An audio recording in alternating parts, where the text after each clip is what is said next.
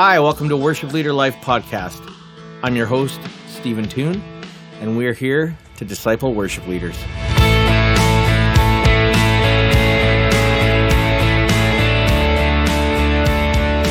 Hey, hey, hey. So, just getting situated here. Back in the studio. Been uh been gone for a while. And uh, I think I said that last time. It's uh it's been an interesting season for my family and I.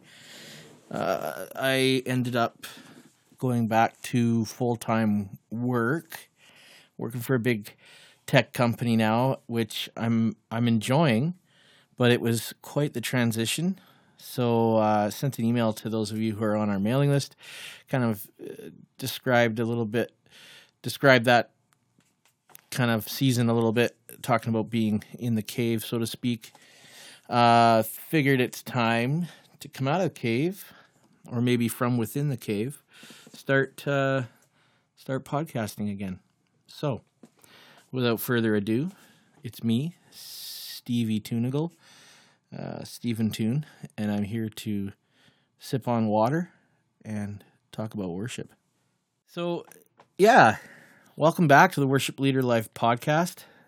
It's been a while, and I'm committing what would you call it? I guess marketing, communication, branding sin by starting something, stopping it, starting again.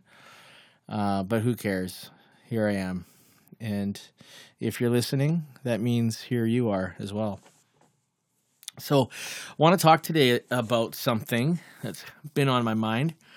Every time I gear up to prepare for a service and to, to lead worship again, the, these these are some of the things that kind of come to mind when I'm talking to other worship leaders, worship pastors, especially ones who are doing it, you know, week in, week out, at least once or twice a week, or involved in the process. These are kind of the challenges that come up. And so I guess what I'm thinking about is the worship leader's mindset.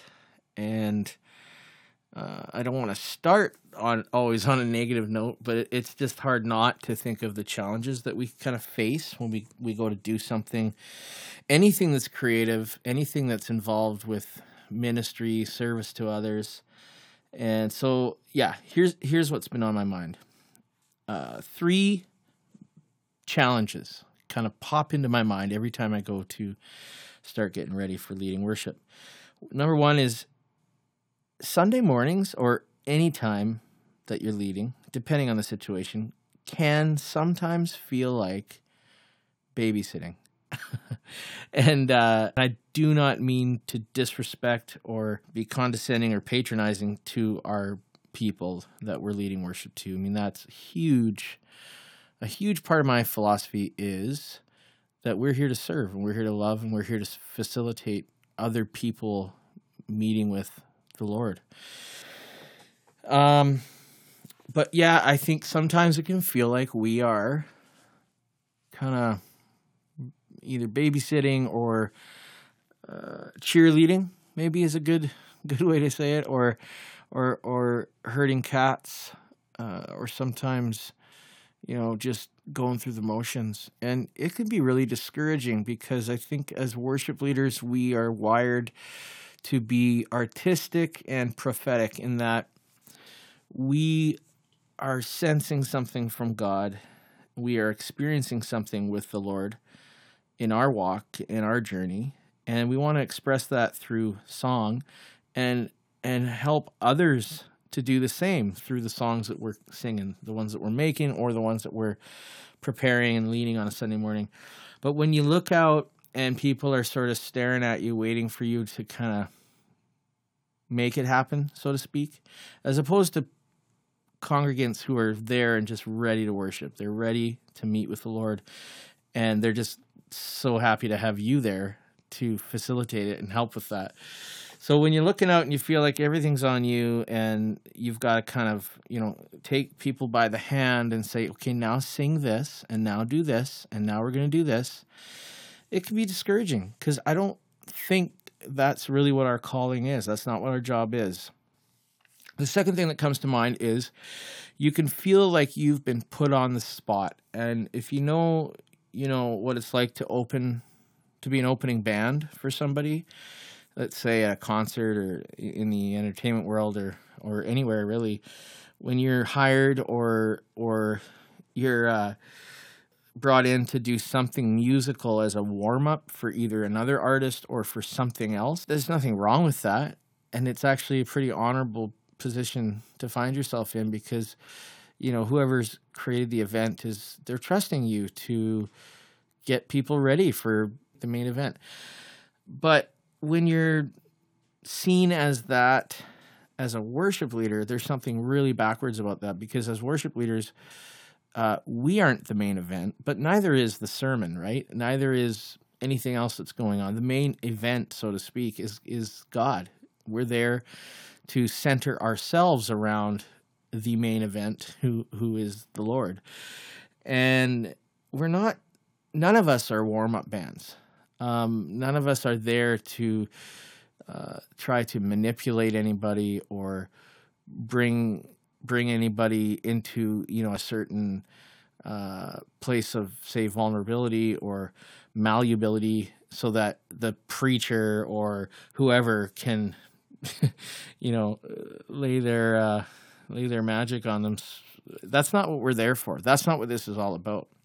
But we can feel like that at times especially when working with say a pastor or a leader who kind of sees us as filler and they're like well why don't you do a you know a, a three song package here and then uh and then we'll have the sermon and and then we'll see if we call you up at the end for and it, you feel like you're there just as a function and it's like uh what's the word? Like utilitarian like you're just you're there to help somebody else accomplish their goal which seems rather you know their goal often seems rather uh, self absorbed, self centered, or at least self aggrandizing. You know, it's just self serving and or even you know self can be the the organization as well so now i'm not saying you know if you're feeling this if you're suspecting this is going on in your church i'm not saying that it is going on i'm just you know it's easy for us to go there it's easy for us to feel like we we are just filler or we're being used or we're seen as lesser than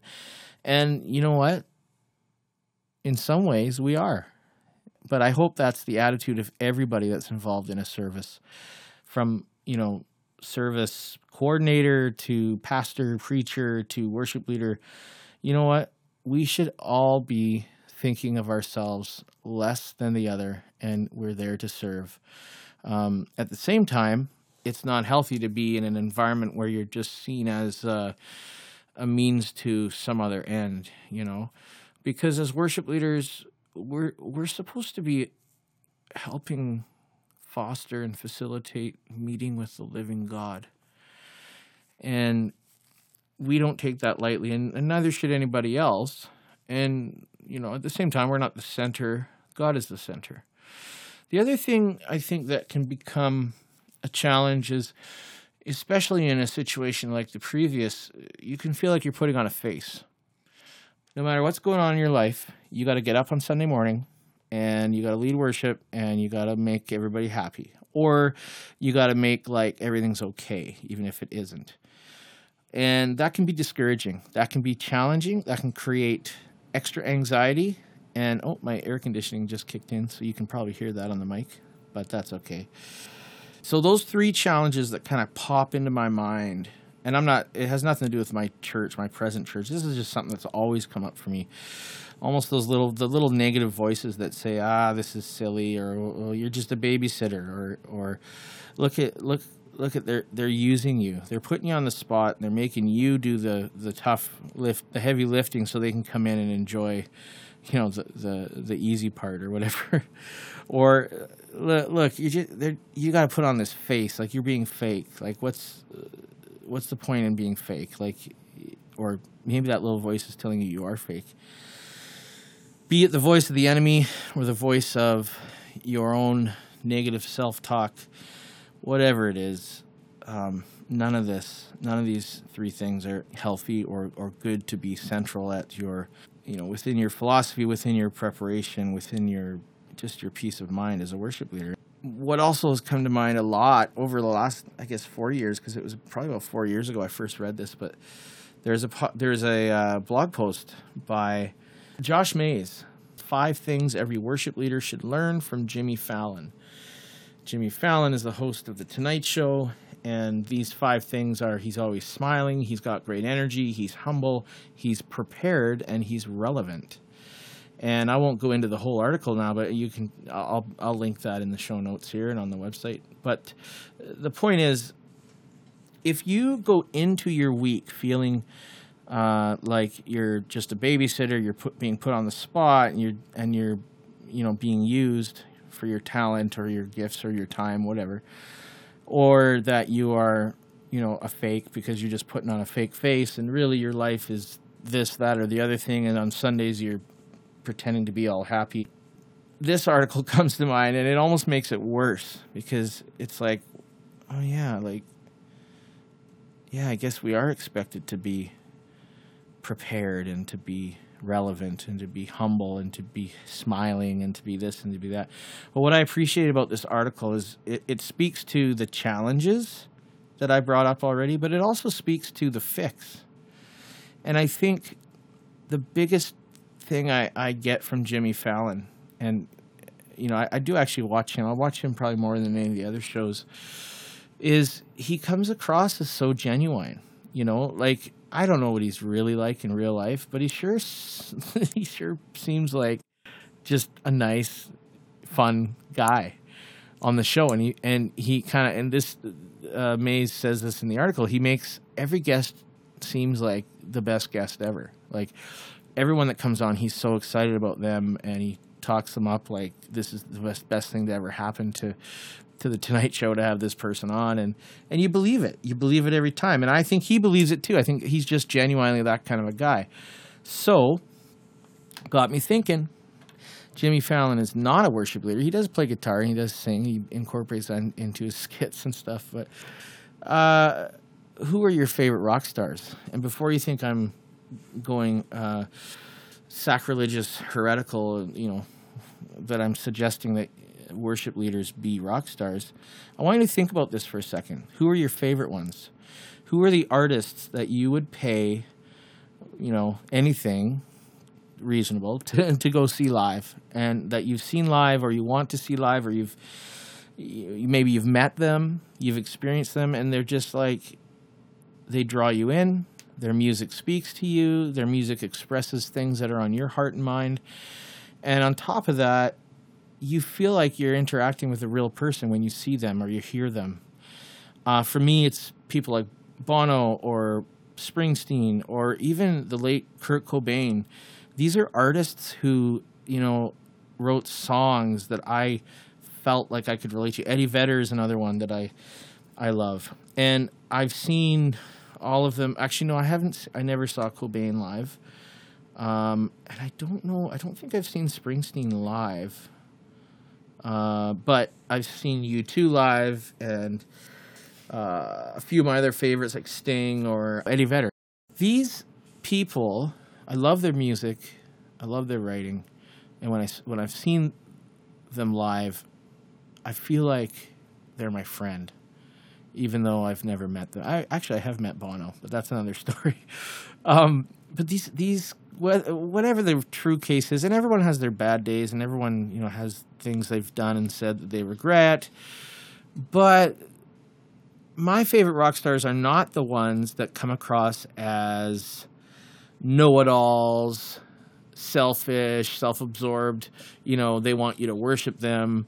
Um, those aren't the ones that that I that most of us really uh, feel passionately about and and really get anything from. It's these artists who take you along for a journey and they provide music that's like a soundtrack to your life. And that's something Lisa and I were, we are writing music and playing together and we, we just came out of the studio and our whole goal is like anybody who listens to our music we want it to be a soundtrack for their life we hope that these songs can mean something to them and can kind of be the music that they live to right and with that in mind that should be what we're doing as worship leaders too. We're trying to provide almost like a soundtrack to the journey. And that's what these rock stars are doing. And i maybe I shouldn't call them rock stars because really, honestly, like I feel like when I've seen Bono or been at a Pearl Jam concert or, or eh, you know, I feel like I'm being led in worship because I'm having this true experience in community, and they're picking at my mind and my heart, and they're getting me to think about things in a new way. And quite honestly, I always come out of those situations feeling like God spoke to me uh, God used that as a way to learn. I'm not saying everything they sing, everything they say and do is is right. That's not what this is about. What, what I am saying is that you can combat all those challenges that I talked about earlier by applying the stuff we've learned from Jimmy Fallon and remembering that your job is not to put on a fake face it's not to babysit, and it's not to promote any person or sermon or anything like that.